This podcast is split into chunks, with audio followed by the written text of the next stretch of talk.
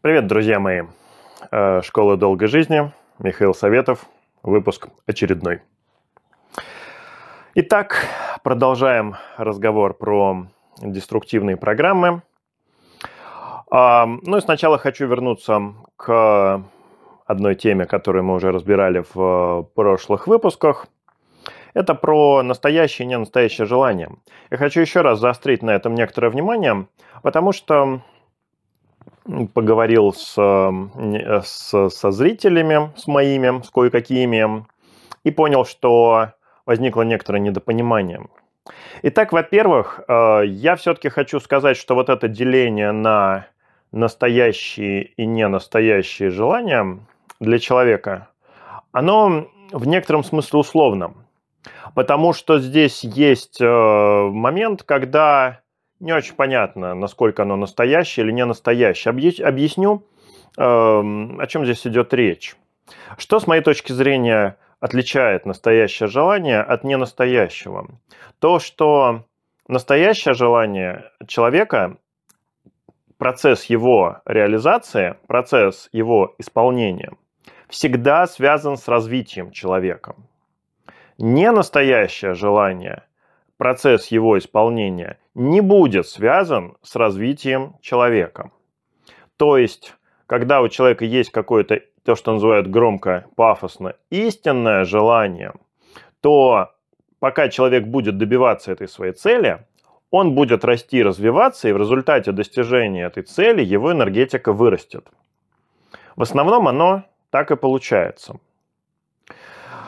И в основном именно такие желания вызывают у человека сильные эмоции. Поэтому я считаю, что для нас наши желания – это такие маячки направления нашего развития. Если человек хочет одного и не хочет другого, то ему надо добиваться того, что он хочет, а не того, что он не хочет. Потому что э, то, что он не хочет, не будет его развивать, по крайней мере, так же сильно, а может быть, не будет вообще развивать.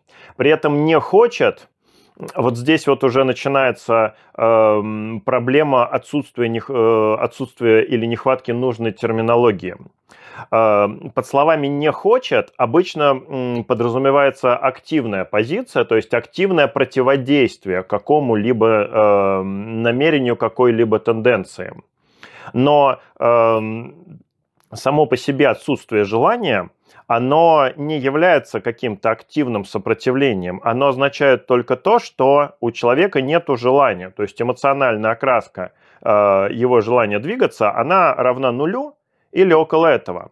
То есть он не против, у него просто нету ярко выраженного желания двигаться в этом направлении. Поэтому, когда я сейчас говорю «не хочет», имеется в виду именно не то, что ему родители говорят, иди работай в банк, а он говорит, нет, там только через мой труп, там лучше убейте меня, но в этот банк я никогда не пойду. Он говорит, ну, вообще-то, конечно, неохота мне в этот банк, но если очень надо, если вы так считаете, ну ладно, пойду я работать в банк. Я бы, конечно, очень хотел бы пойти бы музыкантом работать в переходе, на гитаре играть.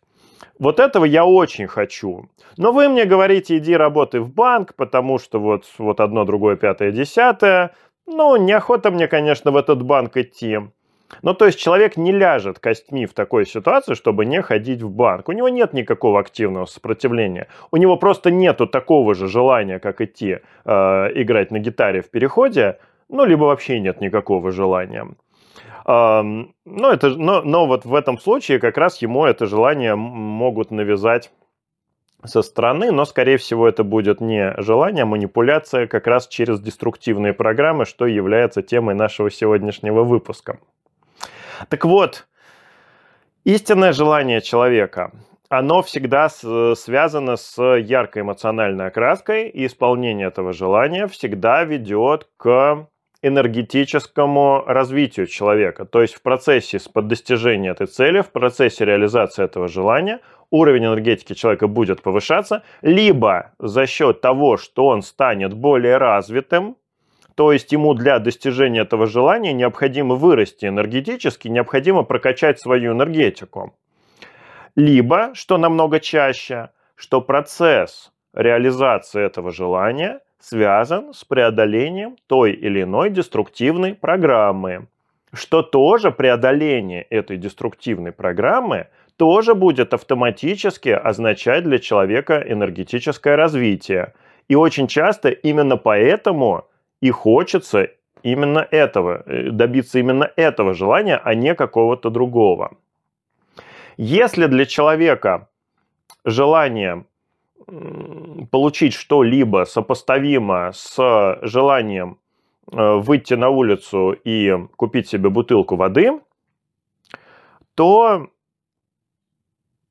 в этом тоже нет ничего плохого. Но никаких сильных эмоций это желание вызывать не будет, и ни с каким сильным развитием это желание тоже связано не будет. Ну, если, конечно, человек не находится в этот момент в пустыне, умирая от жажды. А если он просто сидит у себя дома, магазин у него под ногами, деньги на бутылку воды, там на сотню бутылок воды у него есть, ну то есть для него это абсолютно рядовое, ничего не значащее событие. Но могут быть желания, которые связаны с развитием человека самую капельку, совсем чуть-чуть. И тогда, в принципе, оно бы и неплохо бы этого добиться, но вообще, конечно, намного интереснее было бы добиваться чего-то другого, что развивает человека намного больше. Поэтому, собственно, именно эмоциональная окраска, она только и будет отличать здесь э, настоящее желание человека от ненастоящих, и откуда вообще берутся в сознании человека ненастоящие желания. Они очень часто навязываются нам извне, навязываются нам социумом. Не хотел человек покупать машину, вообще не собирался покупать новую машину. Ему раз и э, э, так, тем или иным образом навязали ему желание. Вот там друзья наши купили новую машину, давай нам тоже надо. Ну, что-то в этом роде. Э, и человек вместо того, чтобы э, заняться исполнением какой-то другой своей мечты, какой-то другого своего желания, он теперь будет тратить силы и время на то, чтобы добиться того, что ему не очень нужно и не очень хочется. Ну, как я уже говорил, я не вижу в этом ничего плохого. Он потеряет время, он потеряет энергию, но приобретет некоторый опыт того, что ну, вообще-то надо добиваться того, что ты хочешь а может быть не приобретет. И тогда ему еще раз 20 нужно будет повторить именно такой вариант для того, чтобы на 21 раз понять, что вообще-то добиваться надо того, чего ты хочешь. Так что в любом случае всегда лучше что-то делать, чем ничего не делать. И если э, человек затрудняется с постановкой цели э, для себя, ну, вообще говоря, тогда лучше всего ставить своей целью хорошее здоровье. Как правило, таким людям этого не хватает. Э, развитие своей энергетики, уж точно никогда лишним не будет. И в качестве цели можно ставить себе найти хорошую, достойную цель, которая по-настоящему будет мотивировать развиваться. А что вполне себе э, нормальное желание. Хочу понять, для чего я вообще пришел в этот мир и что я такое большое, серьезное могу сделать, э, чтобы и всем было хорошо, и самое главное, мне было хорошо и полезно. Вполне себе нормальное желание. Но э, намного лучше иметь не настоящую цель и добиваться ее, чем не иметь никакой цели. Потому что в любом случае достижение любой цели – это какой-то опыт, это какое-то развитие. Даже если это опыт, который покажет, что вообще тебе в другую сторону и другим надо заниматься, ну и пока ты этого не знаешь, и пока ты этого не добьешься, ты этого так и не узнаешь. Поэтому всегда лучше двигаться и что-то делать, чем сидеть и ждать, а вот когда же ко мне придет истинное желание. Но еще раз хочу сказать, что уровень желаний, он тоже связан с уровнем энергии. И пока у человека нет достаточного количества свободной энергии, у него и желаний-то нормальных не возникнет, потому что желание берется из, в первую очередь, из желания эту свою энергию на что-то тратить. А если тратить нечего, то и желание у человека не возникнет. И не возникнет оно не потому, что он этого не хочет, а потому, что он считает это для себя невозможным. Невозможным, потому что уровень его свободной энергии настолько мал, что с таким уровнем свободной энергии добиться того, чего он хочет по-настоящему, действительно невозможно. А про то, что человек может развиваться, он даже не подозревает, потому что кредиты, семья, дети, нелюбимая работа, и вот это вот все, плохое здоровье, и вот это вот все. Так что э, для того, чтобы желания пришли, все равно нужно развиваться. Поэтому свое развитие тоже можно ставить э, одной из своих главных целей, если пока не можете придумать ничего более конкретного. Пойдет. Для начала вполне себе пойдет. Так, эм, был у меня интересный вопрос э, про эм, то, являются ли э, деструктивные программы, про которые мы говорили в прошлом видео, теми маятниками, про которые говорит Вадим Зеланд. А, нет, не являются. Маятники Зеланда – это совершенно другая энергетическая структура. А вообще говоря про творчество Вадима Зелана, я хочу снять э, отдельное видео. Ему, ему, видимо, э, в перспективе будет посвящен отдельный выпуск, потому что лично в, в моей жизни оно сыграло определенную роль. Я к нему отношусь с огромным уважением.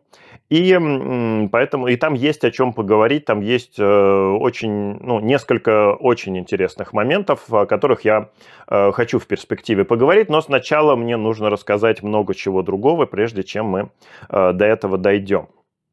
Так, ну, я, соответственно, уже перешел к некоторым вопросам. Что-то у меня в школе долгой жизни возникла привычка начинать с ответов на вопросы, с интересных, а не заканчивать ими, ими видео, как это было в школе здоровья. Забавно, но пошло почему-то вот так. Ну, как пошло, так пошло. Так что будем развлекаться здесь таким образом. Итак, следующий интересный вопрос. Э, негативный человек с кучей энергии.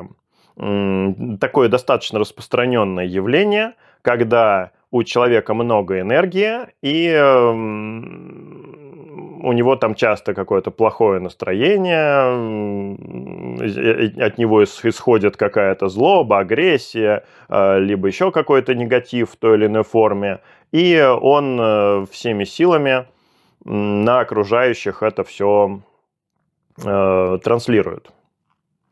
Что это за явление такое? Почему у негативного человека Э, куча энергии. Какая несправедливость, правда? Надо же, чтобы у всех хороших все было. Вот. Но все же очень просто. Все давным-давно придумали. Должны все хорошие собраться и убить всех плохих. И тогда мир сразу в один момент станет прекрасным. Вот если про энергию говорить без э, понимания того, что любая энергия несет в себе какую-то информацию, то получается, что любая энергия – это хорошо. Вот в этом смысле энергия и деньги, они друг от друга отличаются, потому что деньги, как известно, не пахнут. И вот само, сама вот эта концепция, что деньги не пахнут, она э, в свое время, когда она появилась, она отразила желание у людей навесить на деньги тоже какую-то информационную окраску. То есть на деньги именно вот как на концепцию навесить тоже информационную окраску. И вот понятие «грязные деньги», оно как раз вот отсюда. Но, как мы выяснили, деньги не пахнут, какие бы они ни были грязные. И в итоге э, с деньгами это не проходит. Каким бы путем они человеку не достались, э, они друг от друга ничем не отличаются. Деньги, они есть деньги, и э, разницы между ними нет никакой. А вот энергия в этом смысле она другая. И кроме количества энергии, есть и у нее еще такая характеристика, как ее информационное наполнение. Поэтому если этого информационного наполнения, информационной окрашенности энергии не рассматривать, то получается, что когда один человек передает другим людям энергию, это всегда очень классно для окружающих. А когда мы знаем про то, что энергия может нести в себе какую-то информационную окраску, то выясняется, что далеко не всегда окружающим это приятно, потому что энергии там может быть много, но она такая, что лучше бы ее не было совсем. И когда люди ее вынуждены получать, то потом э, для очищения от этой энергии своей приходится тратить больше, чем получили, чтобы только все это счастье бы вышло. А, так вот, эм, этот процесс, когда человек транслирует э, негатив на окружающих, это самое настоящее энергетическое очищение от деструктивных программ для этого человека. Но это очищение, оно возможно разными путями. Мы вот как раз сегодня об этом будем говорить. И самый примитивный э, способ, которым владеют практически все люди, и самый неэкологичный, и самый принятый в нашем обществе, к сожалению. Это как раз путь сброса этой энергии на других людей.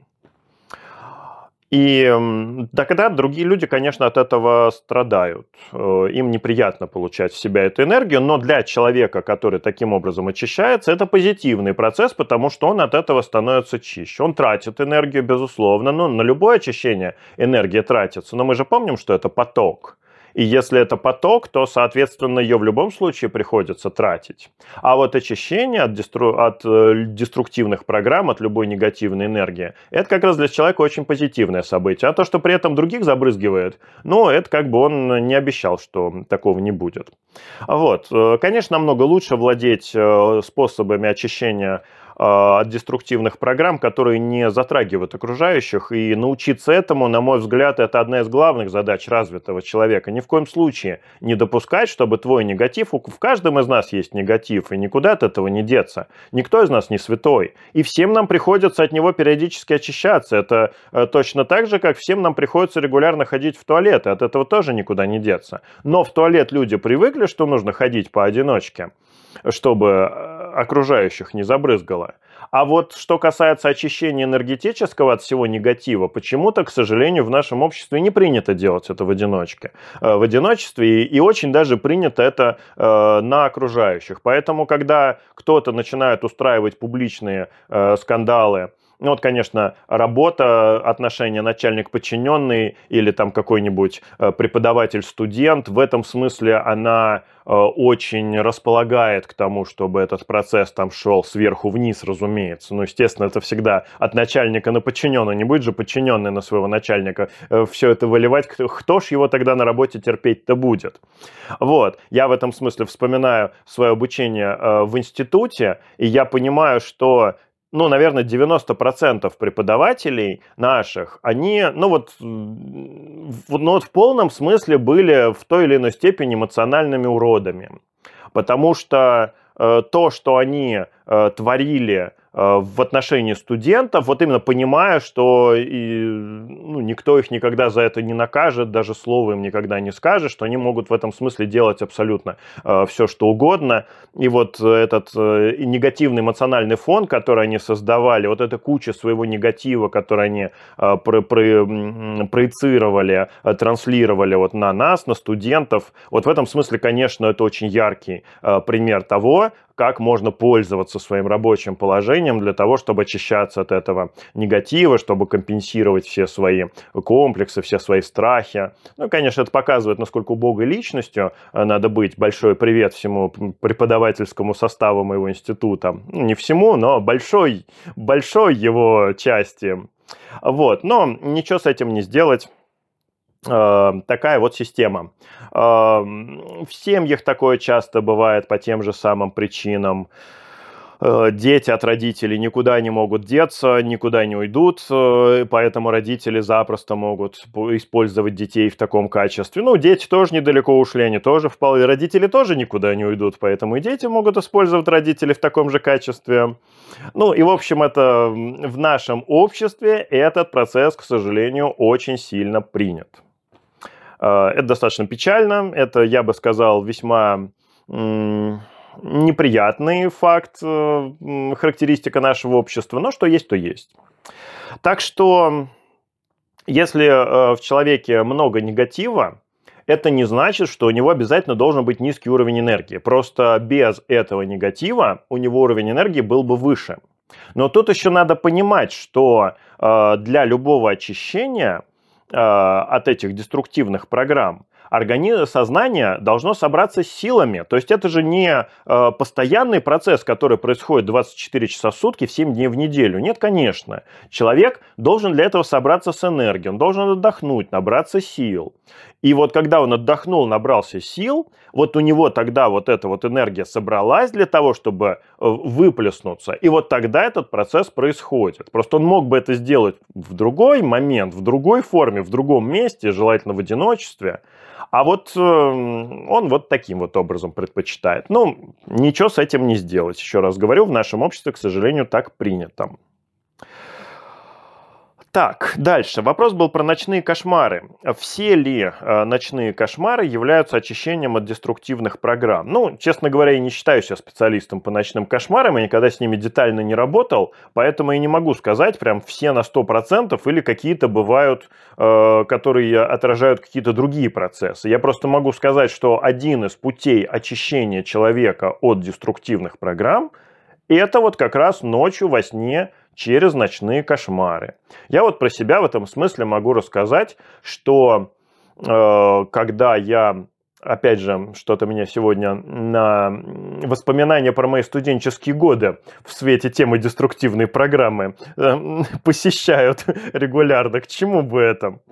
Так вот, э, я всегда очень сильно переживал э, а, об экзаменах, э, готовился к ним, э, ну, не могу сказать, что очень, что очень долго, но последние дни перед экзаменом я точно готовился очень сильно, как правило, не спал, при этом спал очень мало, соответственно, волновался, переживал, и вот весь вот этот эмоциональный фон накатывал, накатывал, накатывал, и потом вот я, это повторялось из раза в раз, экзаменов было много, и, соответственно, ну, за, за все институтские годы и, соответственно, вот из раза в раз это повторялось практически в обязательном порядке, что ты сдаешь этот экзамен, потом э, испытываешь, ну, естественно, гигантское облегчение от того, что ты его сдал, и потом приходишь домой, ты ужасно уставший, ужасно не выспавшийся от всей, всего этого периода подготовки, ложишься спать, я очень любил всегда поспать днем, а тут еще и уставший и не выспавшийся, и вот ложишься спать, и во сне несколько часов сна, и это кошмарный совершенно сон,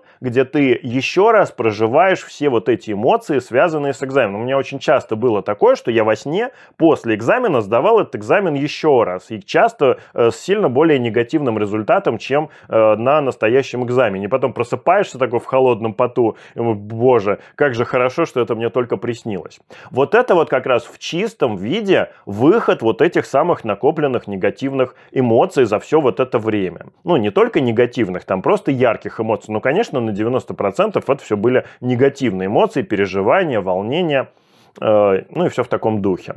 Так что я только могу сказать, что э, точно совершенно бывает очищение от деструктивных программ через такие вот ночные кошмары. Но являются ли все на свете ночные кошмары процессом очищения от деструктивных программ? Думаю, что нет. Думаю, что там есть и другие э, варианты, другие механизмы. И сильно-сильно позже, когда мы с вами уйдем уже очень далеко, мы, мы, мы пока энергетику разбираем на уровне начальной школы.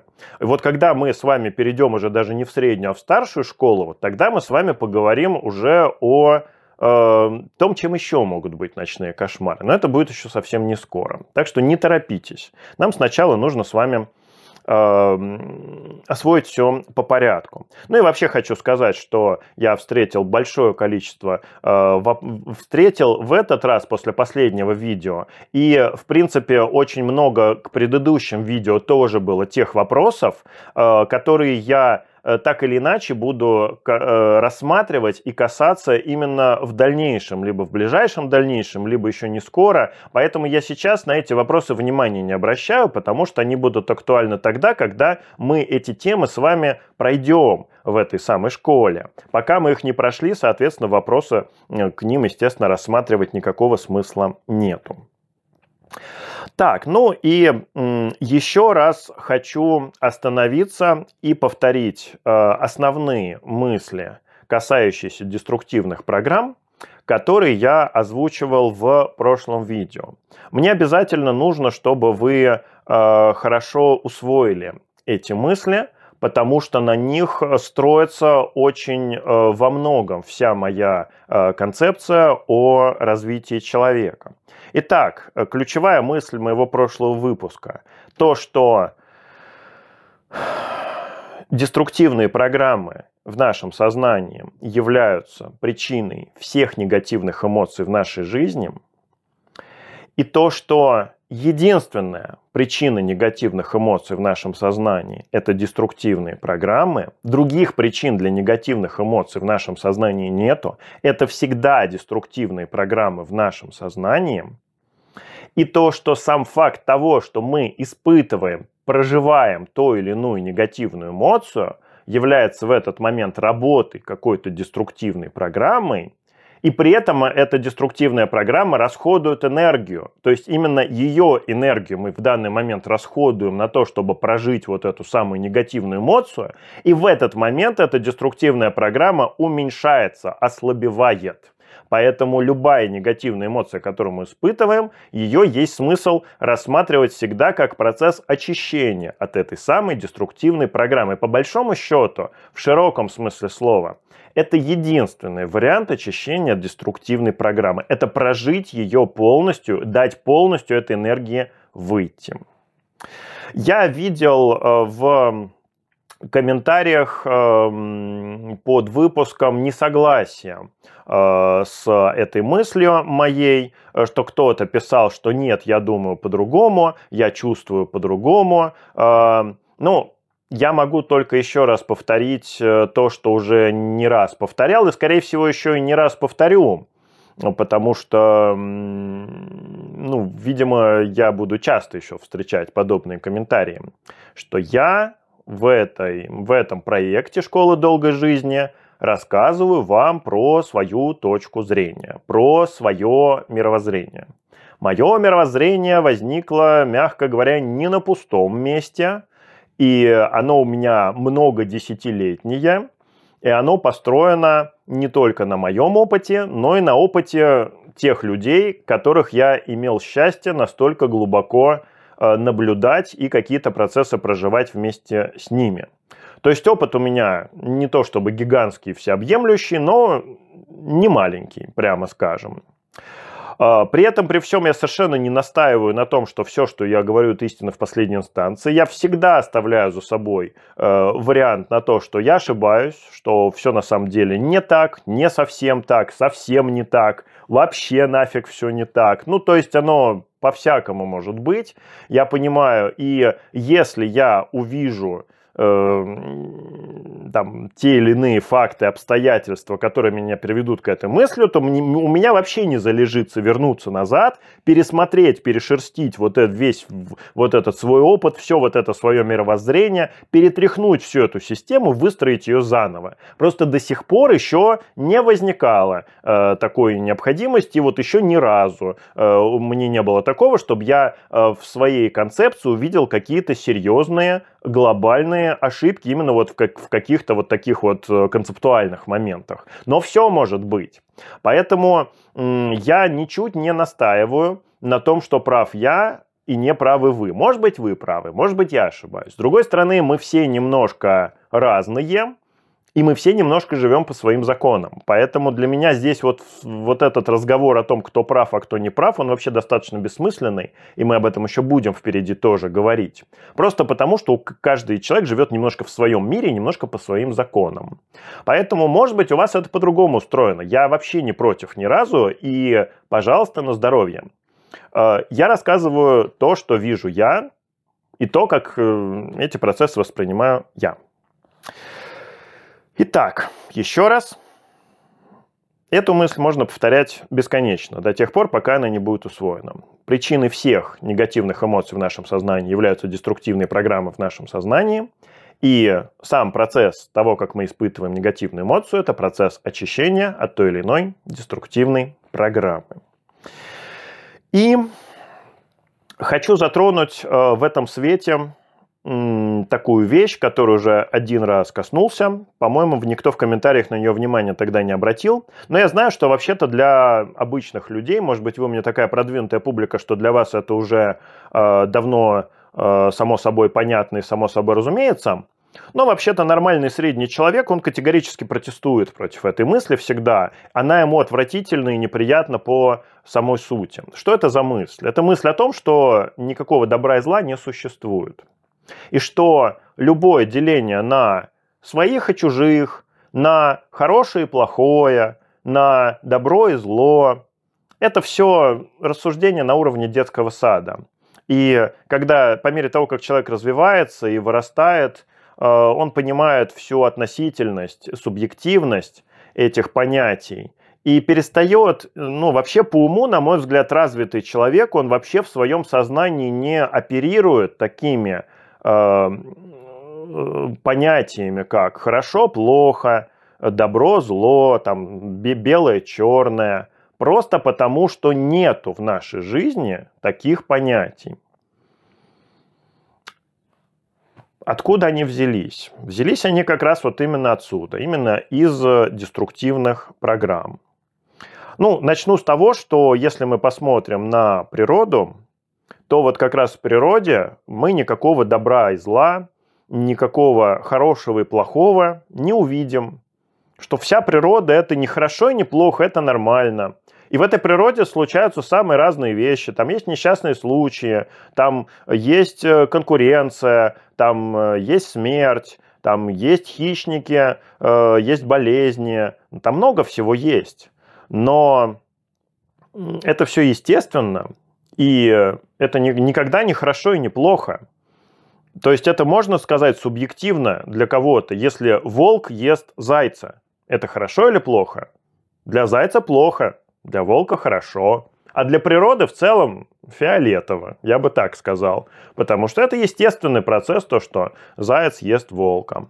Ну, сейчас на меня имеют право наброситься правоверные веганы, которые начнут э, тыкать в меня книжками о том, что хищничество никогда в природе не существовало. Я этот пример привел именно в качестве примера, и я не настаиваю на том, что это именно так, но я могу точно сказать, что сейчас хищничество в природе существует, и что оно по-прежнему не является чем-то ярко выраженно негативным. С точки зрения экологии, как раз оно очень даже необходимо. Именно как такой некий регулирующий фактор. Так что в природе никакого добра и зла не существует, и я ничего не могу с этим сделать. Это просто факт, это объективная реальность. Откуда берется добро и зло в сознании человека. А вот отсюда же, вот от этих же самых деструктивных программ. Когда у нас в сознании появляется источник негативных эмоций, то для нас в жизни появляется зло.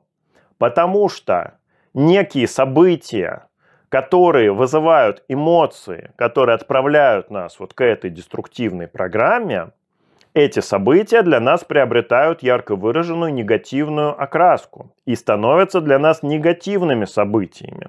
И мы их начинаем в своем сознании называть злом, плохим и всякими вот подобными словами. Люди, связанные с этими событиями, тоже для нас становятся плохими, врагами, чужими.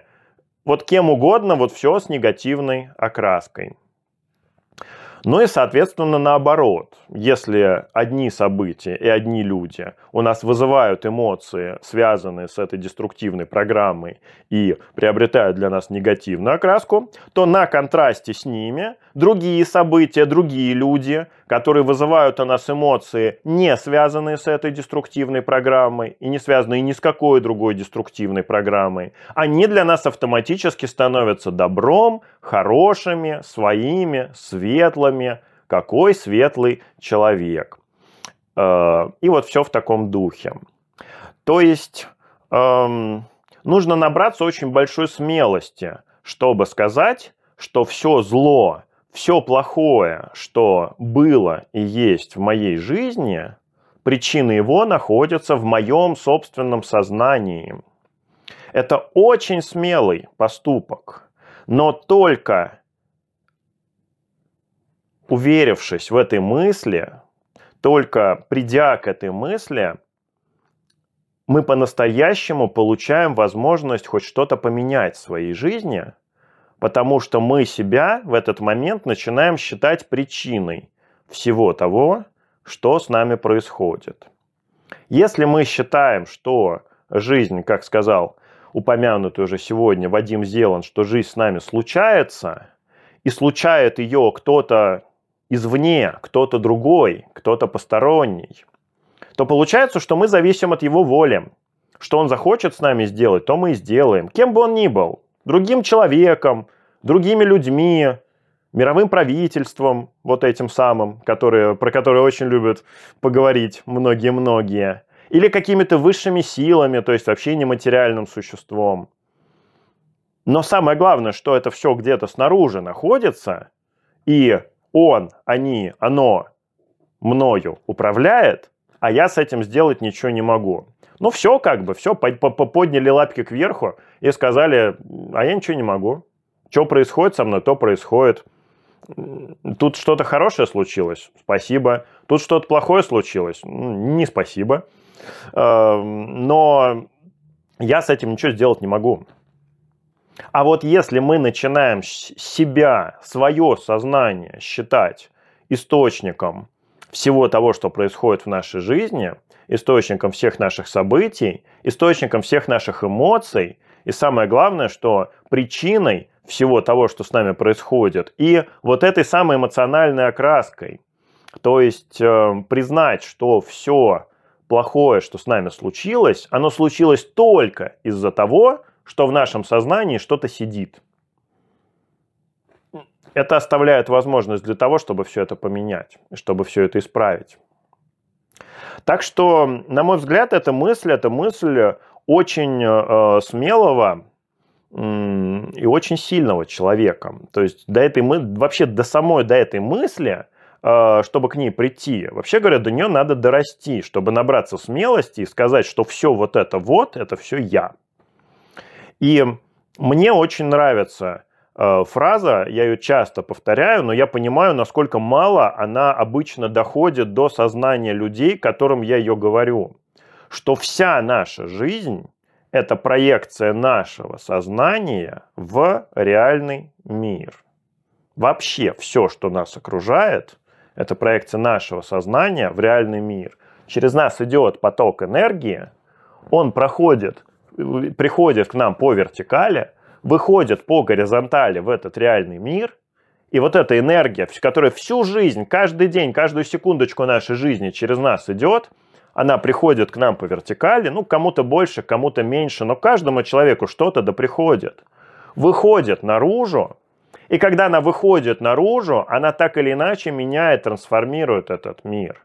И этот мир меняется, и он становится таким, каким мы его делаем своим сознанием в целом, и в том числе своими деструктивными программами.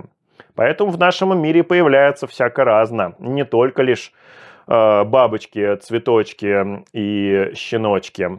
Красивые восходы, красивые закаты, морской прибой, шум листвы, ветра и все вот это вот. А всякое другое тоже появляется, потому что это тоже в нашем сознании есть.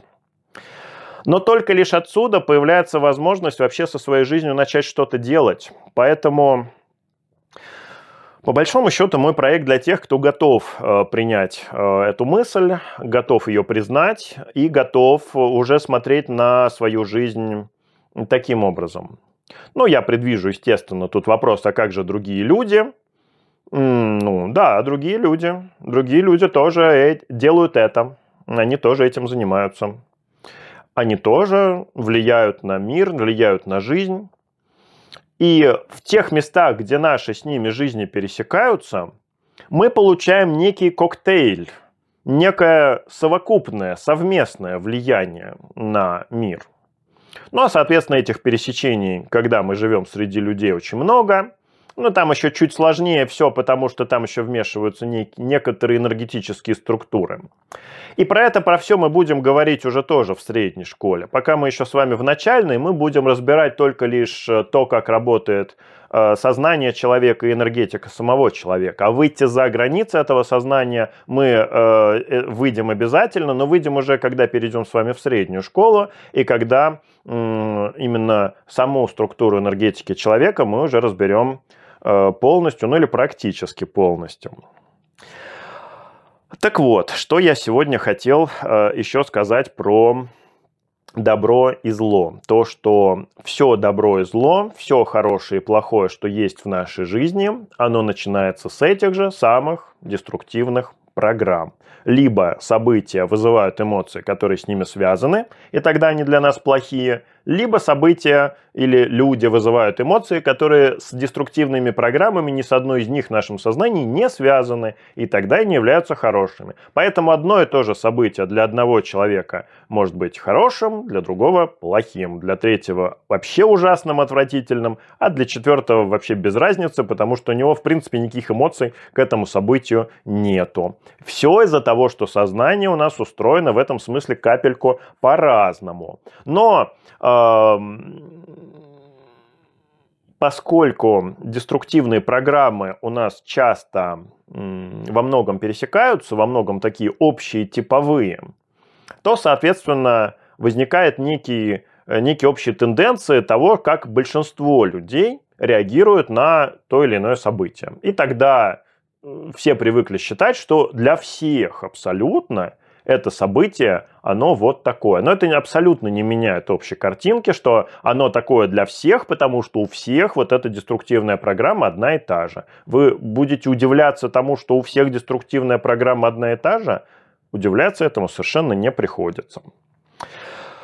Итак, тема нашего сегодняшнего выпуска – это первая главная деструктивная программа, которая живет в сознании каждого человека, это страхи. Страхи это, наверное, я вот сейчас, э, когда обдумывал э, этот выпуск, я вот задумался, а какой процент деструктивных программ в нашем сознании представлен страхами? Ну, у меня крутится в голове цифра 80-90%. Я думаю, что я не сильно ошибусь, если назову именно ее. Почему вилка? Потому что есть разные э, социальные культуры, которые по-разному эти страхи взращивают. Вот наша э, западная культура, она вся, ну, ладно, не столько культура даже, сколько социум, социальная структура. Она вообще вся построена на страхах. У нас нарушать закон страшно, потому что накажут, потому что тебя поймают и посадят в тюрьму. Или вообще убьют, если совсем плохо нарушишь. И, и этой страшилкой, и этим нас запугивают с детства. А, культура, построенная на страхе. Есть другие культуры, построенные на чувстве вины. Нарушать закон стыдно, плохо, неправильно. Это вот больше типично для восточных э, культур. И, соответственно, там количество страхов в сознании у людей будет меньше, а э, чувство вины будет больше. Но все равно страхи это доминирующая эмоция, поэтому э, доминирующая деструктивная программа. Поэтому я бы сказал, что 80-90%. Но, возможно, меньше. Но чуть-чуть. Если меньше, то чуть-чуть. А, я сейчас перед выпуском задумался о том, об определении страха. Я понял, что я никогда не, не слышал ни одного определения страха. Поэтому я решил воспользоваться преимуществами современного информационного века. Залез, полез в интернет, задал ему вопрос, а что такое страх? Что мне выдал интернет? Прям первая же ссылочка, которая мне открылась. Страх Эмоция или чувство, вызванное ощущением опасности, эмоция, основанная на прошлом негативном опыте.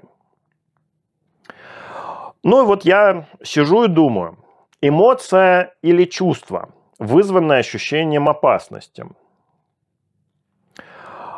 По-моему, это смешались в кучу кони люди, потому что эмоции или чувства. Вот я выхожу на дорогу, начинаю ее переходить по зебре и вижу, что едет машина, и она не снижает скорость. И я в последний момент э, от нее отпрыгиваю. Испытываю при этом эмоцию, связанную с ощущением опасности. Эмоция есть, однозначно совершенно. Можно ли назвать ее страхом? Нет, я бы ее не назвал страхом.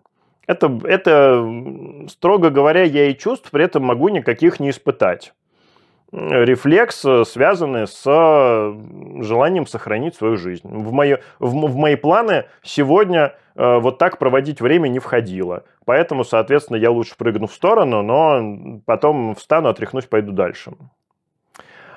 А вот э, если после этого я буду сидеть дома и бояться выйти на улицу, потому что со мной может вот это случиться, вот это уже будет чувство, связанное с ощущением опасности, и вот это будет самый настоящий страх. Поэтому, когда я говорю о страхе, я не говорю о страхе, об эмоциях, которые человек испытывает в то время, когда с ним эта опасность случается. Это абсолютно нормально, это абсолютно естественно. Кроме того, эти эмоции, они у каждого человека разные. И любое животное в такой ситуации, так скажем, эмоционально отреагирует так же. Ну, в голову животному не заберешься, чтобы понять, какие у него эмоции. Но то, что любое нормальное животное отпрыгнет от э, приближающегося на высокой скорости автомобиля, это я точно совершенно знаю, если увидит его. Это я точно совершенно знаю. Вот. И то, что любому животному это, скорее всего, не понравится, и то, что любое животное потом отряхнется и пойдет дальше. Оно не будет идти разбираться с этим водителем, оно не будет потом еще что-то делать. Нет, оно отряхнулось, сказало, хорошо, отпрыгнуло вовремя, хорошо, что прыгать умею. Все, отряхнулись, пошли дальше. Так вот, э, о такой эмоциональной реакции, когда я говорю о страхах, я не говорю. Я говорю именно о чувстве, когда не происходит с человеком никакой опасной ситуации. В данный момент все спокойно, все хорошо. Так вот, э, с моей точки зрения, страх – это именно то чувство, которое влияет на человека именно когда с ним не происходит никакой опасной ситуации, но когда он гипотетически понимает, что с ним это неприятная или опасная или какая-то еще негативная ситуация может произойти. И вот здесь э, еще тоже написано про ощущение опасности. А очень часто страхи не связаны с ощущением опасности, они связаны с другими негативными эмоциями. Вот, например, низкая самооценка. Это страх того, что я недостаточно хороший, что, меня, э, что я не заслуживаю любви, не заслуживаю внимания. В этом есть какая-то опасность. Ну, если очень сильно раскрутить эту мысль, то ее там можно нафантазировать. Меня не возьмут на работу, я не смогу заработать денег, я опять умру с голода. Ну, в общем, как ни крути, постоянно все страхи сводятся к тому, что я умру с голодом. Но, прямо скажем, фантастика какая-то. Ну, не соответствует действительности. Не боится человек умереть с голода с низкой самооценкой. Он другого боится, что его любить не будут. А вот это уже самый настоящий страх – только он с э, чувством опасности вообще никак не связан. Поэтому, прямо скажем, определение, на мой взгляд, вообще никуда не годное. Но при этом, при всем, могу только описание своего страха дать. Оно именно такое, что с человеком в данный момент ничего не происходит, а чувство страха вызывает в нем э, те или иные негативные проявления, просто потому, что гипотетически с ним это может произойти, и человек понимает, что с ним это может произойти. И вот эта вот сентенция, вот эта мысль, основанная на прошлом негативном опыте. А я видел проявления страха, не связанные с прошлым негативным опытом. Я видел ситуации, когда э, человек боится того, что с ним еще ни разу не происходило – и даже ничего похожего с ним еще ни разу не происходило, а он этого уже боится. На всякий случай уже боится. И я таких примеров видел немало. Так что определение, на мой взгляд, никакой критики не выдерживает. Понятие страха сильно шире, чем пытаются описать авторы этого определения, но, видимо, никакого другого им в голову не пришло. А, происхождение страхов, откуда они берутся в нашем сознании? Это очень интересный вопрос. У меня нет на него однозначного ответа. Я лишь здесь э, придерживаюсь определенной гипотезы. И гипотеза эта заключается в том, что э, страхи являются для нас определенными направляющими э, маячками по движению в нашей жизни только такими. Если наши желания это, так скажем, позитивные, направляющие маячки, то страхи это немножечко негативные, а то и не немножечко, а то и очень даже негативные такие маячки, но тем не менее, которые все-таки управляют нашим развитием и направляют наше развитие в определенную сторону. Я считаю, что, ну вот, по крайней мере, в данный момент, я в разные моменты разных точек зрения на этот счет придерживался, поэтому я не могу сказать, что это моя финальная точка зрения. Возможно, я ее пересмотрю через какое-то время. Но в данный момент я считаю, что когда человек, когда душа человека только начинает свой путь воплощения в нашем мире, то она уже получает полный набор всех страхов в себя – только лишь помните, что я вам говорил, что деструктивные программы, они активизируются только на определенном уровне энергии и работают тоже до определенного уровня энергии. Так вот, эм, весь этот комплект страхов, они все находятся на разных уровнях. И если работает один, это значит, что какие-то уже отработали, какие-то уже закончились, а какие до каких-то мы еще не доросли, и они еще не включились, и они еще не работают. Поэтому в данный конкретный момент, как правило, человек проживает либо ничего, у него период отдыха от всех страхов, либо он проживает только один какой-то страх. Ну, по крайней мере, я не видел примеров, которые бы это опровергали. В основном человек э, все-таки все свои страхи проживает по очереди.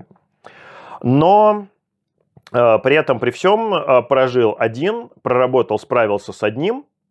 Добро пожаловать в дивный новый мир следующего страха. И иногда бывает, что хороший такой период отдыха между ними, когда можно вздохнуть свободно, отдохнуть на какое-то время от всего. Когда небольшой, незначительный совсем этот период отдыха. А очищение-то может быть очень тяжелым. Это же нужно прожить все эти негативные эмоции, нужно же их выпустить из себя. Так что по-всякому бывает, но я вижу это именно так, что проработка каждого страха – это как новая ступенька в развитии. так вот от ступеньки от ступеньки человек э, развивается, а поскольку э, процесс проработки страха, он всегда связан с э, повышением своего уровня энергии, потому что не повысив свой уровень энергии, этот страх не проработать, его не, от него не избавиться. Ну, соответственно, вот так и получается, что человек вынужден развиваться, чтобы справляться вот с этим своим негативом, который в данный момент на него накатил. Так что я считаю, что э, каждый из нас э, изначально получил полный комплект э, всех вообще страхов, которые только в природе существуют.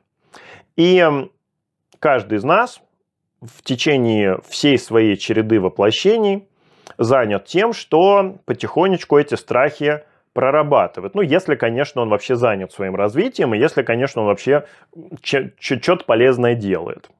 Так что, насколько я вижу, что все люди, которые занимаются своим развитием, они все находятся на этом пути.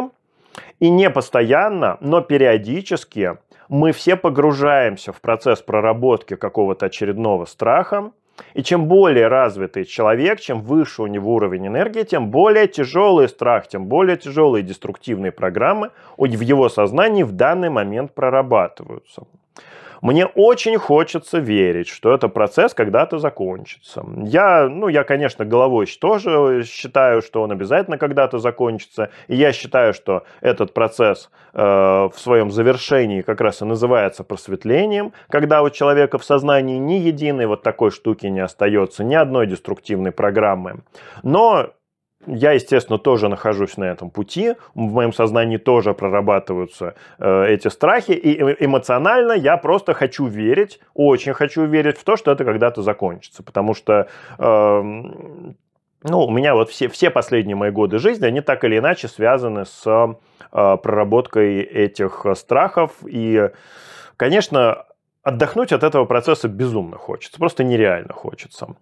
Но Видимо, когда добьемся всего, чего хотим добиться, тогда и отдохнем.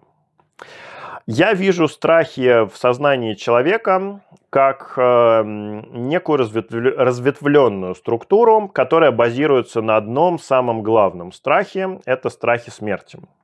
Я это всегда представляю образно про себя как дерево с большим толстым стволом, от которого отходят толстые ветви, потом эти толстые ветви делятся на веточки потоньше, те в свою вет... в очередь делятся на веточки еще тоньше, и в конце концов вот они поделились на большую-большую кучу очень-очень тоненьких веточек.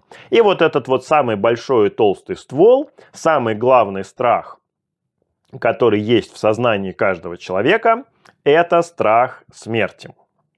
И, соответственно, когда он начинает делиться, то он э, делится уже на более э, простые, более тонкие страхи. Там страх остаться без еды, страх замерзнуть, страх, страх, страх задохнуться, страх там замкнутого пространства, э, там более мелкие всевозможные, э, страх там выступать на публике, там комплекс своей самооценки и прочее, прочее, прочее.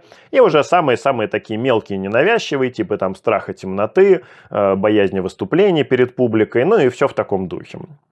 Вот, так что я это вижу таким образом. И э, проработка страхов, она в основном идет э, с мелких к крупным.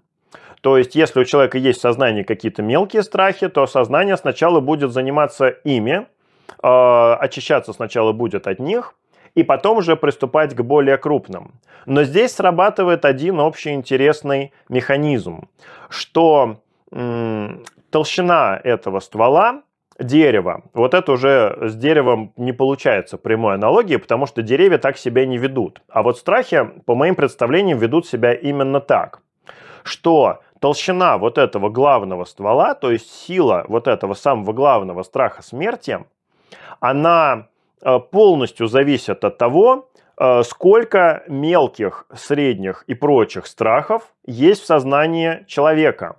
И проработка каждого из этих мелких страхов, оно уменьшает э, силу самого большого главного страха смерти.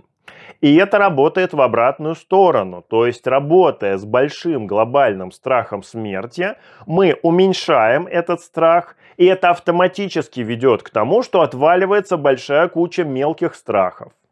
Я это наблюдал много раз, и вы тоже это наверняка знаете, когда с человеком происходит какое-то очень э, серьезное негативное событие, и человек, который проходит через это серьезное негативное событие и проживает его полностью, и э, восстанавливается после него, и, соответственно, приобретает опыт э, проживания э, вот такого негативного события, то про такого человека очень часто скажут, что попробуйте его чем-то напугать. Теперь человек, который вот это пережил, вот это вот о чем нам говорит? О том, что человек пережил что-то крупное, избавился от какого-то большого страха. Количество страхов в его сознании уменьшилось, сила страхов в его сознании уменьшилась, и большая-большая куча мелких страхов – им просто энергии теперь не хватает этим мелким страхам, и они отвалились автоматически. То есть человек, пережив один тяжелый, один крупный страх, ему не нужно теперь прорабатывать кучу вот этой мелочевки, потому что она отвалилась сама. Потому что теперь количество энергии, направленной на страхи в его сознании, стало меньше, сила страха в его сознании стала меньше, и количество этих страхов, соответственно, стало меньше. Так что работать э, со страхами принципиально можно двумя путями.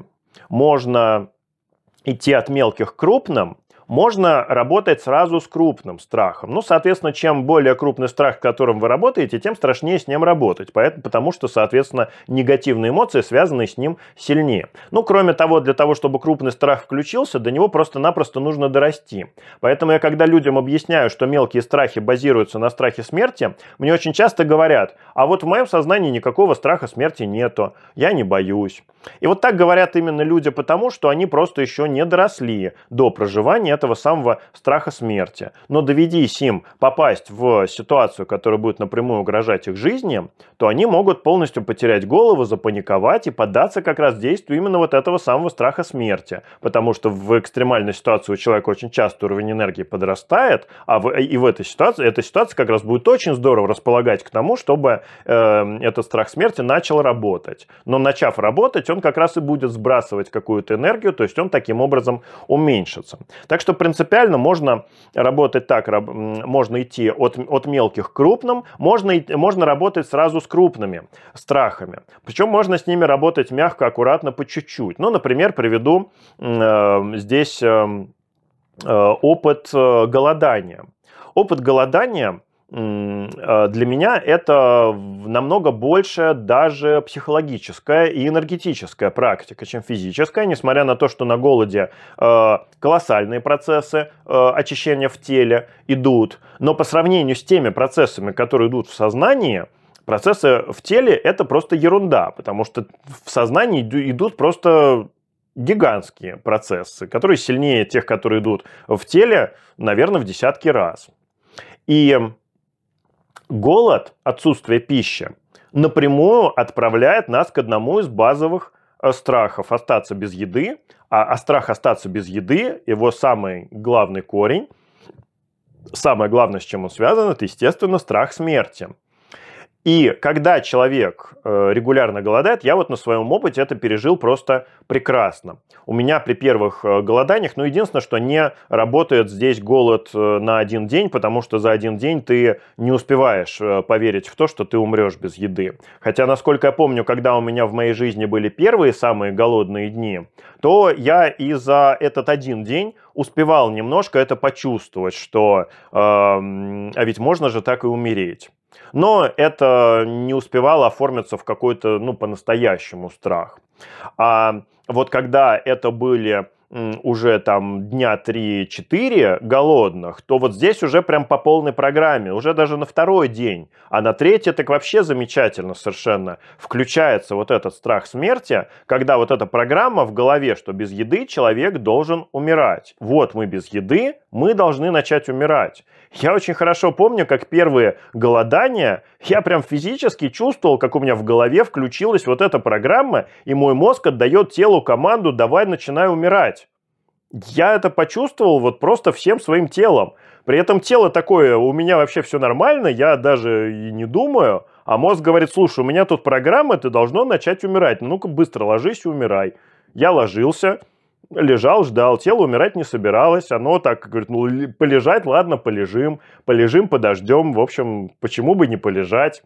И вот ты лежишь такой и проживаешь эти эмоции. Мозг просто вопит, мы умираем, мы не едим, мы умираем, мы сейчас вообще помрем те, тело при этом говорит, слушайте, не знаю, как вы, у меня тут все окей, у меня тут все в порядке.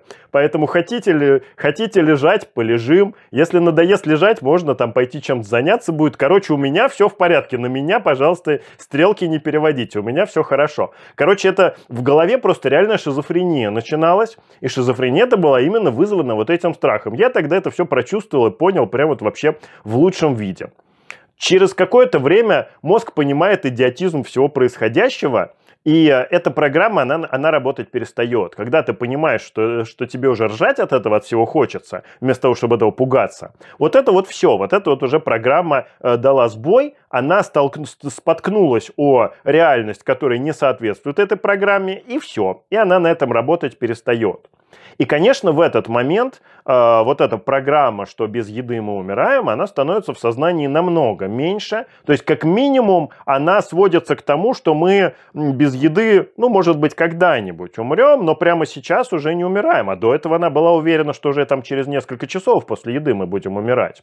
А тут, получается, там несколько дней без еды, да нет, окей, вполне себе нормально, ну, точно уже не умираем. Но когда ты повторяешь это там сколько-то раз, то, соответственно, тебе уже смешно от того, как ты это поначалу проживал, как это было, ну, понятно, что это уже никакого страха не вызывает, но самое интересное, что прожив этот опыт, исправившись даже с каким-то только кусочком, с какой-то частью вот этого страха, ты потом понимаешь, что какие-то вещи, которые в жизни тебя пугали, вообще не связаны с этим, но по мелочи пугали, они теперь тебя смешат. И тебе странно подумать, что я вот этого пугался, вот это вот меня пугало раньше.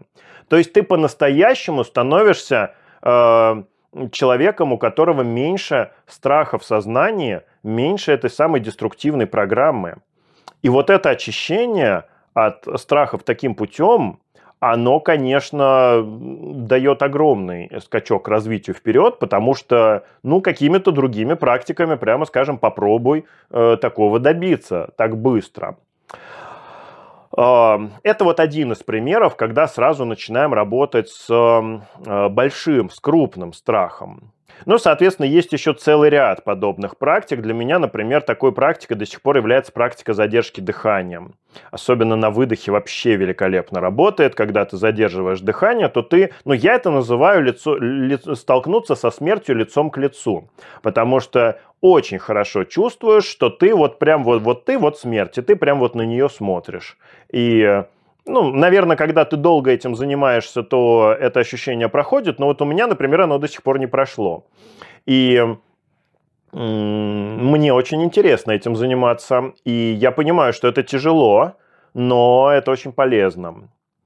А, целый ряд практик связаны с болью, из которых э, одна из популярных – это стояние на гвоздях. Это очень больно. А что такое боль?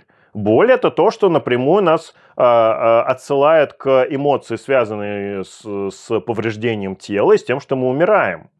И ты потом смотришь на свои ноги, ты не видишь там ни, ни текущей крови, там, ни кусков вырванного мяса. Э, ты понимаешь головой, что вообще-то все, ну, ничего не происходит, все нормально. Но ты снова стоишь, встаешь на эти колючки, у тебя снова э, в сознании вот все, все, мы умираем, это что-то страшное происходит. Очень мощная энергетическая практика. Так что все это, конечно же, могу рекомендовать. Но здесь я просто вам э, описывал именно э, возможные пути работы со страхами. Вообще, в принципе, я э, придерживаюсь мнения, что специально никакой работы со страхами проводить не нужно. Я по-прежнему считаю, что каждый страх – это какие-то определенные рамки уровня энергии. На нижней планке он включается, на верхней планке он выходит и проходит полностью. И наша задача просто расти и развиваться. И когда мы занимаемся своим повышением уровня энергии, то мы можем заниматься каждый день упорно, усиленно, и уровень энергии будет расти, расти, расти, и он в какой-то момент дорастет до того уровня, когда какой-то очередной страх включается, и уровень энергии упрется в этот страх. И мы будем продолжать долбиться, продолжать заниматься, продолжать э, работать над повышением уровня своей энергии, а уровень энергии расти перестанет, потому что в этот момент все, что мы наработали, будет уходить на этот страх. И у нас тогда наша практика будет вызывать ужасно неприятные ощущения, потому что мы тут, блин, пашем а что мы получаем? А мы получаем то, что какая-то фигня происходит в жизни, в сознании, какие-то негативные эмоции в голове, какое-то поганое настроение. И еще, если это более крупный страх, который уже э, э, событиями в жизни проявляется, значит еще какая-то фигня в жизни происходит, началась. Это я тут такой красавчик, занимаюсь своим развитием, э, работаю над тем, чтобы э, у меня уровень энергии был выше. Что я за это огребаю? Я за это огребаю вот это вот все. Да пошло оно все лесом, как обычно. Любой нормальный человек в такой ситуации сделает такой вывод. Вот это и есть нормальный путь развития. Добро пожаловать в реальный мир из сказки. Так что в какой-то момент вся эта энергия, которую мы нарабатываем на практиках, начинает выходить на реализацию этого страха. И когда этот страх наполняется энергией и весь раскрывается, и всю ее выплескивает наружу, мы проживаем его в полной степени, и дальше этого страха нет, и наш уровень энергии подскакивает до момента, до уровня, когда мы с ним справились. Ну, либо наоборот, либо сначала мы, наш уровень энергии подскочил, а дальше этот страх растворился, выпустил всю накопленную в себе энергию в наше сознание, мы огребли по полной программе в этот момент, мы прожили и пережили вот это вот все, что он нам хотел объяснить и показать, вот, то есть огромную кучу негатива мы пережили, отмылись, успокоились, отдохнули, восстановились и пошли дальше. И этого страха в нашем сознании уже нету, и мы уже на верхней планке вот этого самого э, события. Занимаемся дальше, практикуем дальше, ждем следующего такого счастливого случая. Вот примерно так выглядит процесс работы со страхами и, на мой взгляд, нет необходимости их ковырять специально, если они в данный момент сидят и не проявляются. Но если есть у вас в жизни какое-то негативное событие, есть у вас внутри какая-то постоянная такая хроническая негативная эмоция, то это говорит о том, что сейчас конкретно в данный момент идет проработка вот этого самого страха. Ну, это в широком смысле этой деструктивной программы, просто почти всегда это, это деструктивная программа, это страх. И вот тогда есть смысл познакомиться с этим страхом поближе, потому что тогда можно построить свою проработку этого страха более эффективно. То есть, еще раз подчеркиваю, если в данный момент никакой активной проработки, никакого страха в сознании не идет, то лучше лишний раз его и не ковырять. Наслаждайтесь моментом, занимайтесь своим развитием, все будет, все будет в лучшем виде. Поверьте, ни, никто этого еще не избегал. И вы не избежите, и я не избегу. А, ну, до поры до времени все это, я надеюсь. Так что в любом случае э, сейчас, если все хорошо, то лучше этим хорошо наслаждаться. Но вот если знаете за собой, что вот сидит какая-то дрянь, постоянно жить спокойно не дает, ну вот тогда можно поближе с ней познакомиться. И самый лучший вопрос здесь, который стоит себе задавать, это чего я боюсь? То есть какой страх? Давайте честно с собой поговорим. Наконец-то признаемся себе в том, чего боимся. И когда признаемся, тогда, может быть, что-то станет понятнее. И, по крайней мере,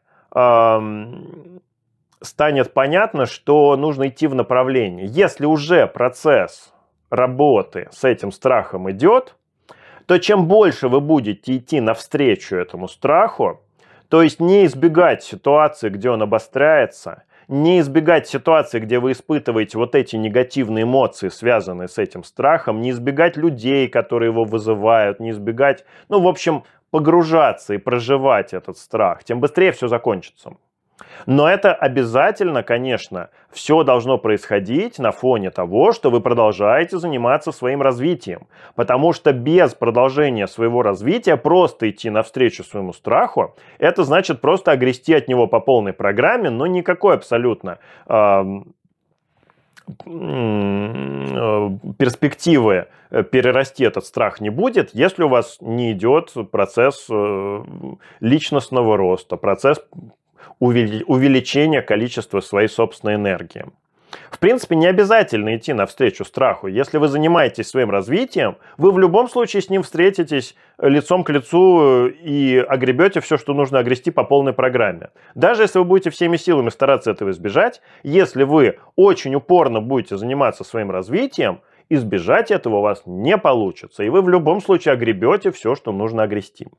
Но если вы осознанно будете идти навстречу страху, то просто это быстрее закончится. Но, как водится, быстрее закончится за счет того, что процесс будет менее приятным. Поэтому я здесь всегда смотрю на состояние человека. Если у человека есть сейчас силы э, обострить этот процесс и пойти навстречу своему страху, значит, соответственно, надо так и сделать. Если у человека, человек уже вымотан этим процессом до предела, всегда есть возможность э, взять выходные или отпуск и отдохнуть немножко от этого процесса, заморозить его. Просто нужно понимать, что э, это на время. Мы не убегаем, мы отдых берем ненадолго, с тем, чтобы потом обязательно вернуться. Потому что убежать не получится. От себя не убежишь, и куда бы ты ни побежал, вот это все счастье, оно побежит всегда туда же вместе с тобой, и ему даже догонять не придется, потому что сами с собой это все носим. Так что, по моим представлениям, работа со страхами, она представляет собой именно такой процесс. Ну и основные эмоции, которые испытывает человек, когда из него выходят страхи, они двух направлений. Это либо в направлении депрессии, либо в направлении агрессии. А, Все, что в направлении депрессии, это грусть, тоска, печаль, а, ну, собственно, депрессия сама, Ну, то есть вот все то, что тихо и плохо, когда человеку очень часто хочется при этом погрузиться в себя, или наоборот э, окружающих тоже в это очень даже активно погрузить. Ну, кстати говоря, всякие вот истерики здесь, э, не очень уравновешенные барышни, не только барышни, молодые люди тоже такого, такого толка бывают, но девушкам это больше свойственно все ж таки. Вот, всякие истерики, которые устраиваются окружающим, это же все как раз вот э, события вот этого порядка. То есть надо срочно выпустить из себя вот эти эмоции. Выходят эти эмоции, соответственно, вот именно таким путем. Ну, либо, соответственно, это в направлении агрессии, э, когда гнев, э, злость э, и все в таком духе. Несколько слов о социальной роли страхов. Я уже начал об этом говорить недавно. Наше общество пользуется страхами для того, чтобы лучше управлять людьми.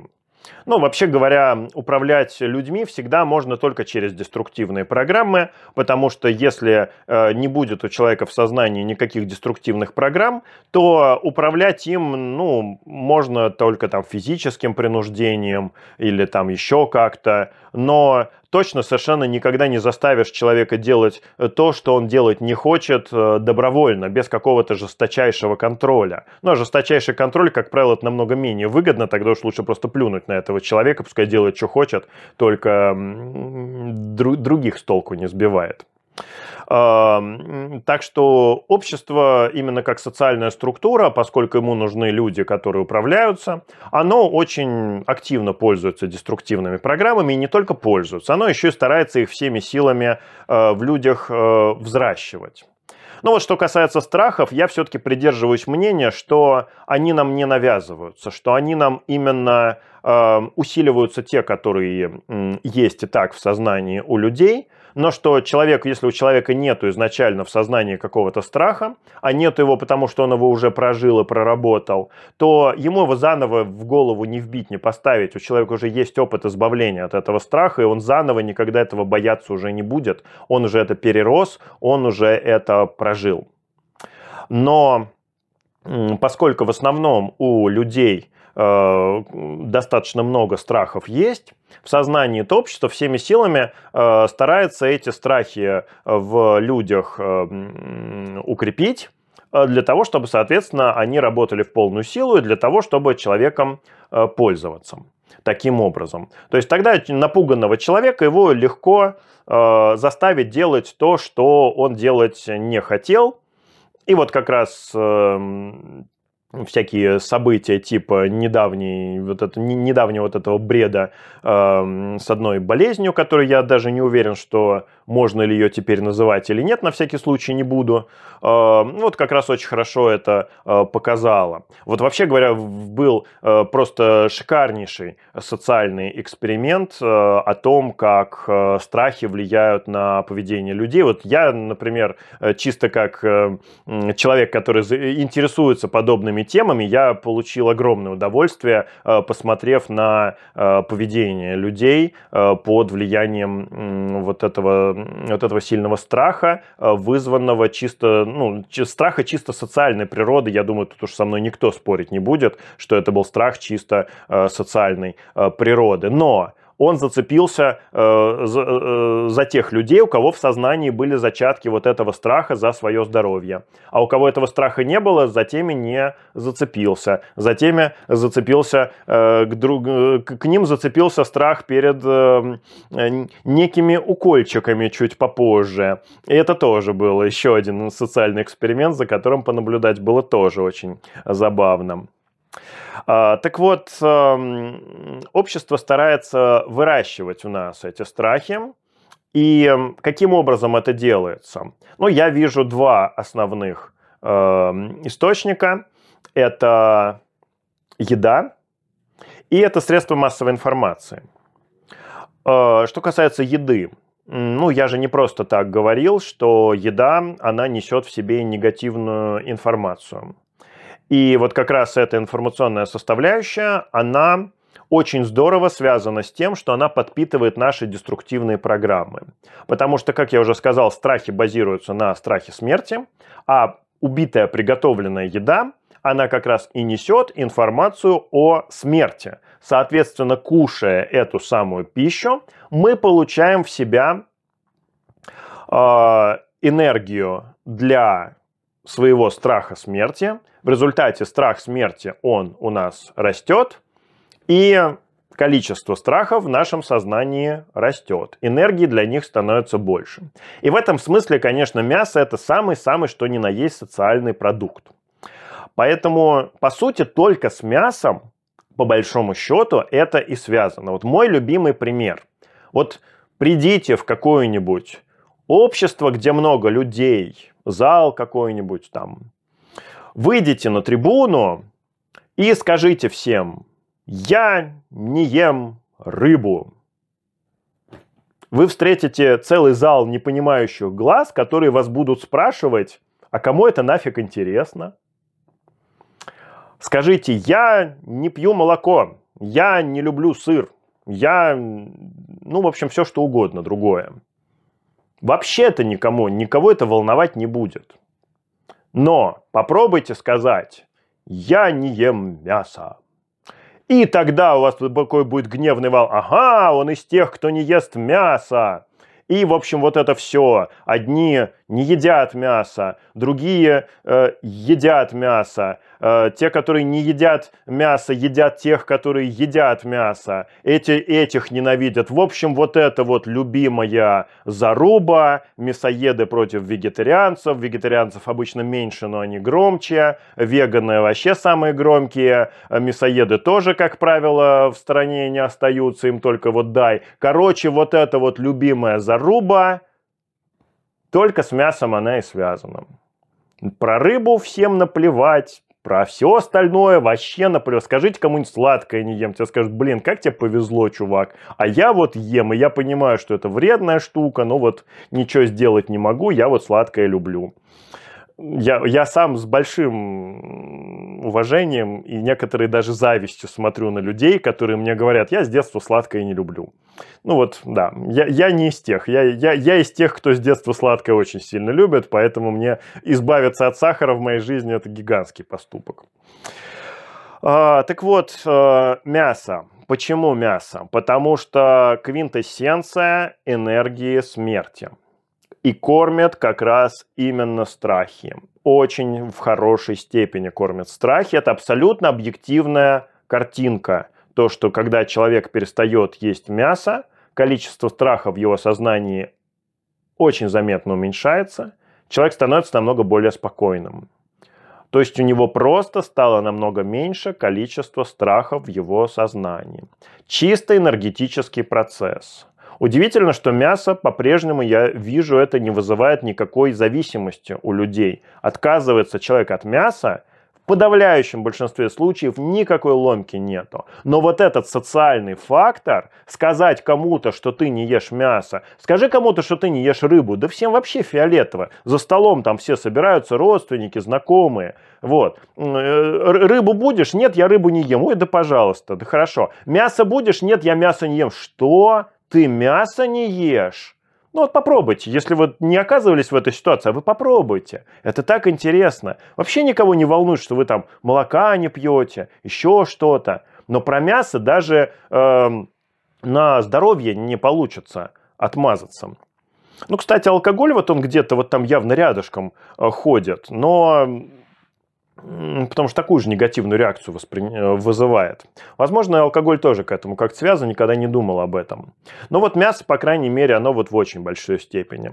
Но по средствам массовой информации даже говорить не приходится. Тут все, по-моему, абсолютно очевидно. Просто посмотрите на тот эмоциональный фон, который э, несут э, все, что говорят, э, вот именно вот то, что называются средства массовой информации. Сейчас э, у них уже все сильно сложнее стало, потому что э, телевизор, как ни крути, сдает свои позиции интернету, а в интернете слишком много всяких разных умных, которые что угодно уже несут, а не то, что э, генеральная линия э, нам говорит. Но вот э, если откатимся лет на 20 назад, когда это был источник всей информации был телевизор, и, соответственно, там десяток каналов, или там меньше, или больше, не помню уже сколько, ну, не знаю, телевизор не смотрю уже сильно больше, чем 10 лет, э, поэтому не знаю, сколько там было каналов, но не суть. В общем, идея понятная, что любые, любую, любую новостную хронику смотришь э, и просто посмотреть на эмоциональный фон, это всегда негатив на негативе, негативом погоняет. То есть это всегда сплошной-сплошной негатив.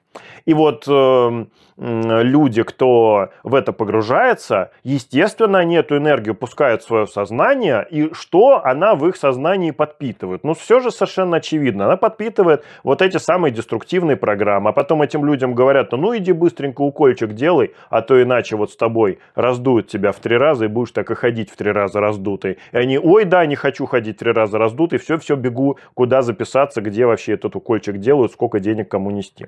Вот, ну вот, собственно говоря, вот так это и работает. Человек, который не будет это смотреть, он скажет, что, какой укол, чего, куда раздуют, кого раздуют, вот раздует, тогда и поговорим. Вот, не раздуло, ну и послал всех лесом, и, и так все и осталось. Вот, так что тут все как раз совершенно очевидно, и очень даже Э, все это неплохо и эффективно работает. Соответственно, э, как задача по работе со своими страхами, это в обязательном порядке э, перестать их, ну, перестать совсем не получится, но начать их подпитывать в себе как можно меньше. Да, бывает и вторичная подпитка этих страхов от людей, которые все вот это посмотрели. Вы сами телевизор не смотрите, но вы общаетесь с человеком, который у которого этот телевизор работает постоянно круглые сутки. Я вот знаю людей, у которых пришли домой, включили телевизор, уходят из дома, выключают телевизор, приходят домой, опять включают телевизор. Телевизор должен работать всегда в 21 веке. До сих пор. Вот, соответственно, обязательно нужна вот эта информационная волна, вот эта информационная энергия, которая идет через э, телевизор. Вообще ничего там про зависимость никому не напоминает, нет? А, ну вот, и Соответственно, вы телевизор не смотрите, но вы общаетесь с человеком, который смотрит телевизор постоянно. А он вам постоянно будет, когда он не смотрит телевизор, или прям параллельно, они параллельно тоже умеют, будет прям вам транслировать всю ту же самую энергию. У него-то у нее много накопилось, ее же девать куда-то надо, вот он с удовольствием ее, в вас денет. Ну, это, конечно же, не так эффективно работает, как непосредственно из первоисточника, но тоже ничего так получить можно, огрести. Поэтому, соответственно, задача первым делом кормить э, все свои страхи как можно меньше, предельно мало. Вот, но, а второе – это очищение. Очищение, оно очень простое. Тут выдумывать-то ничего не нужно. Э, нам нужно заниматься, продолжать заниматься саморазвитием. То есть любые энергетические практики, а это автоматически нас отправляет к хорошему чистому питанию, к периодическим голоданиям, к закаливающим практикам, к физической активности. Опять мы тут никуда от этого не денемся. Потому что любой из этих компонентов будет связан с тем, что будет расти уровень энергии, и будут выходить вот эти деструктивные программы. Почему у людей э, что спорт, что закаливание, что голодание вызывает огромную кучу эмоций, причем далеко не всегда положительных эмоций. Это много достаточно негативных эмоций, отрицательных. Ну и положительных немало. Почему? Да просто потому, что мы усиливаем поток энергии, который через нас идет. И когда этот поток энергии идет через нас и не цепляет никакую деструктивную программу, то мы получаем на выходе положительные эмоции. А когда он идет через нас и цепляет по пути какую-то деструктивную программу, то мы получаем какую-то негативную эмоцию в ответ. И положительные эмоции – это приятно, а отрицательные эмоции – это полезно. И вот как ни крути, а и то, и другое Хорошо, когда есть. Здорово, когда есть. И вот, например, когда человек э, выходит на пробежку. Э, просто немножечко личного опыта. Э, мой первый в жизни полумарафон самостоятельный, первый в моей жизни 21 километр. Я не был уверен, что я их пробегу. И я побежал сразу таким образом, чтобы у меня не было варианта, ну, по кругу, грубо говоря. То есть у меня не было варианта на полпути передумать и вернуться обратно, потому что, возвращаясь обратно, я бы как раз в любом случае такую дистанцию бы и пробежал. И вот, соответственно, эм, чем больше бежишь, тем больше в тебе нарастает э, усталость.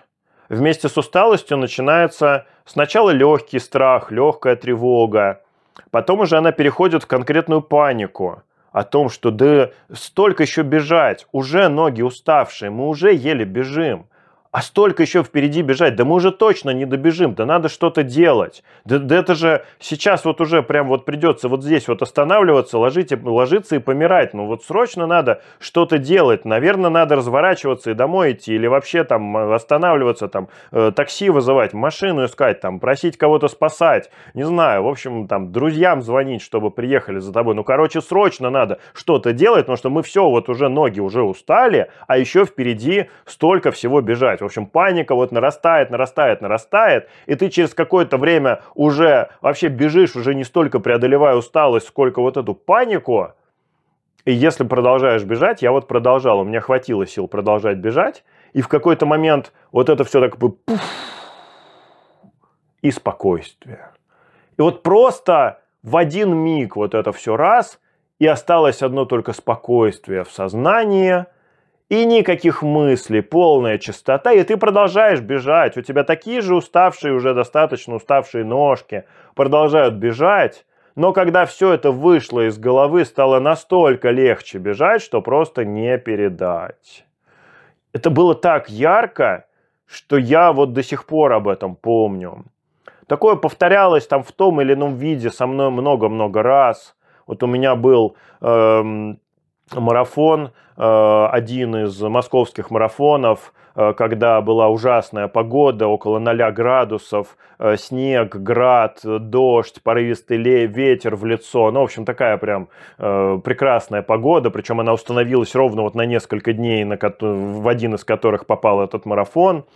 И я очень хорошо помню свое впечатление за этот марафон, что количество эмоций, которые я там пережил, вот мне тогда подумалось, что если взять э, человека, который живет такой скучной, неинтересной жизнью, то мне кажется, что он за всю жизнь проживает примерно вот как раз такое же количество эмоций, которые я пережил за эти вот 4 часа этого марафона. То есть настолько их там было много. Не только негатива, но негатива, конечно, тоже было достаточно. Это вот то, как э, э, работает очищение сознания во время физической активности. Не хуже оно работает в закаливающих практиках. Очень рекомендую, кто не пробовал в этом смысле такой хорошенький, такой контрастный душик. Или, э, если покрепче тело, то искупаться обязательно в проруби. Вот попробуйте перед прорубью вспомнить про какую-то свою выраженную негативную эмоцию, а потом окунуться в прорубь, и попробуйте про нее вспомнить еще раз. У вас, скорее всего, не получится. У скорее всего, не осталось уже в сознании никакой негативной эмоции. Холодная вода, она прекрасно уносит огромную кучу негатива в себя. Я думаю, что это один из главных факторов, для которого люди вообще это делают. Вот, так что э, существует достаточно много разных вариантов, как э, очищаться от своего негатива, как сбрасывать эти негативные эмоции. Но ключевым моментом здесь все-таки продолжает являться то, что мы просто, как обычно, занимаемся своим развитием, занимаемся развитием своей энергии, своего уров... повышением своего уровня энергии. И когда мы этим занимаемся, то мы автоматически, так или иначе, идем к тому, что наше сознание очищается от тех деструктивных программ, от которых нам пришло время очищаться. В данном случае от страхов. Так, ну и на этом я разговор про страхи э, закончу сегодня. Тут еще осталось кое-что о чем договорить, так что договорим об этом в следующий раз и пойдем дальше. Хочу вас поблагодарить в очередной раз за поддержку моего проекта. Хочу вас поблагодарить за ваше внимание. Я вижу, что мой проект действительно вот эти видео, которые я записываю, они действительно ну, что вы хорошо их смотрите, что очень немало, уже сейчас, на данный момент уже немало интереса к ним, немаленький, немаленькое количество просмотров. А, вот. Ну и, конечно, я по отклику вижу, по комментариям. Мне тут э, эксперты по Ютубу сказали, что у тебя какое-то невероятное э, соотношение э, количества комментариев и просмотров. То есть обычно там это какой-то один э, процент э, от того, сколько, на сколько просмотров, сколько комментариев, а у меня он чуть ли не в 10 раз выше. И это говорит о том, что вот каждый раз, когда мы просим, моя команда просит вас написать комментарий, что вы действительно, многие из вас действительно это делают, и это очень здорово помогает продвижению видео. Поэтому хочу вас поблагодарить и за ваше внимание, и за вашу активность, и за вашу материальную поддержку моего проекта проект. Это всегда очень ценно и очень приятно. Ну и в очередной раз слова благодарности моей команде. Ребятки огромные молодцы, работают по-настоящему за идею.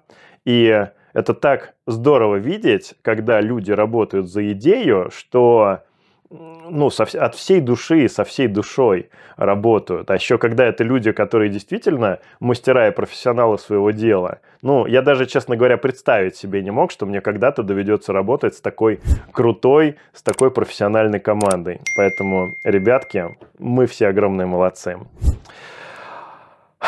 До новых встреч!